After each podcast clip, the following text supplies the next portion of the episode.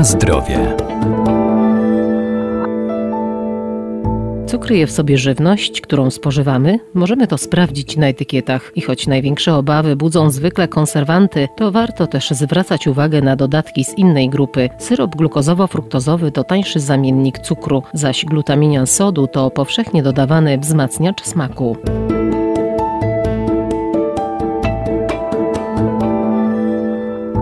Syrop glukozowo-fruktozowy jest stosowany na szeroką skalę w wielu produktach spożywczych. Może być przyczyną otyłości, prowadzić do nadciśnienia czy cukrzycy, dlatego warto się go wystrzegać. Można go spotkać m.in. w słodkich napojach, lodach czy w jogurtach, a nawet i w wędlinach. Dlaczego stosuje się częściej w tej chwili syrop glukozowo-fruktozowy?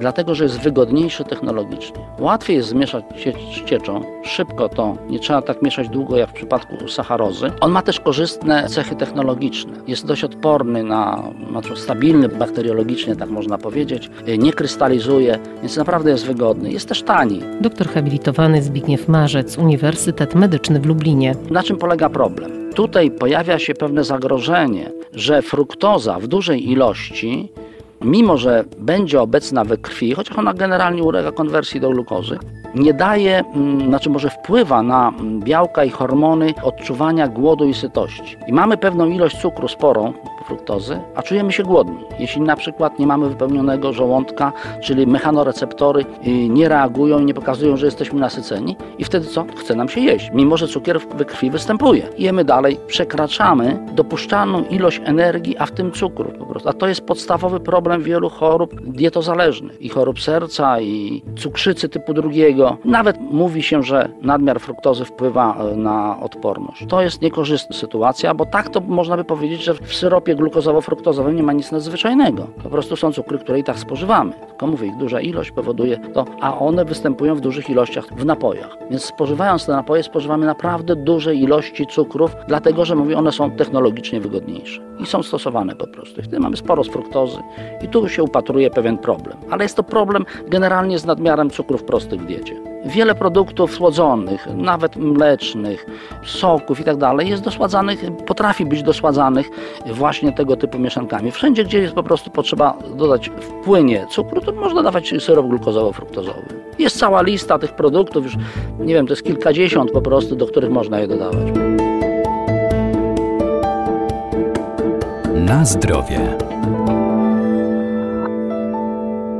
Glutaminian sodu to dodatek, który kryje się pod symbolem E621. Wzmacnia smak i zapach danego produktu. Można go spotkać na przykład w żywności przetworzonej, chipsach, pasztetach czy sproszkowanych zupach. Jedną z istotnych grup dodatków do żywności są tak zwane wzmacniacze smaku i zapachu. Jest ich co najmniej kilkanaście, ale trzy takie najbardziej typowe to jest glutaminian sodowy, inozynian i guanylan. Soli potrafi być kilka, bo to nie tylko są sole sodowe, potasowe i wapniowe i ich rolą jest jak gdyby uwydatnienie smaku m.in. mięsnego, nadanie charakterystycznego posmaku na przykład zupkom chińskim, rosołom, sosom, tego typu mm, produktom, które po prostu podkreślają smak spożywanej potrawy. Co się tyczy tego pierwszego, czyli glutaminianu monosodowego, był znany w Polsce oczywiście, ale kiedy na nasz rynek weszły produkty azjatyckie, w tym różnego rodzaju błyskawiczne zupki, to okazuje się, że dodatek tej substancji tam jest stosunkowo wysoki, dlatego że ona po prostu nadaje smak. Albo tych wszystkich trzech substancji. Proszę zobaczyć, jeśli Państwo macie rosołki w kostkach, to potrafią tam być wszystkie te trzy dodatki. Przypisuje się glutaminianowi sodowemu no takie trochę niekorzystne cechy uczulenia, występowanie wysypek, nawet jakiś wpływ na sferę psychiczną, ale prawda jest taka, że sam kwas glutaminowy w standardzie występuje w białkach, więc jest tylko kwestia ilości, a nie tego, że jest to produkt absolutnie obcy.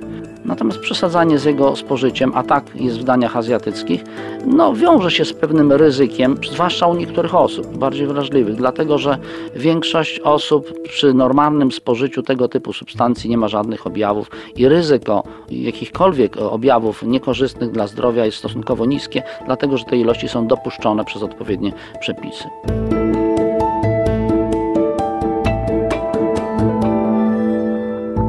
Warto zatem czytać etykiety i składy na opakowaniach danego artykułu, a gdy kupujemy na wagę, informacje powinny znajdować się na wywieszce czy opakowaniu zbiorczym. Udostępni nam je sprzedawca i najlepiej trzymać się zasady, że im krótszy jest skład produktu, tym lepiej.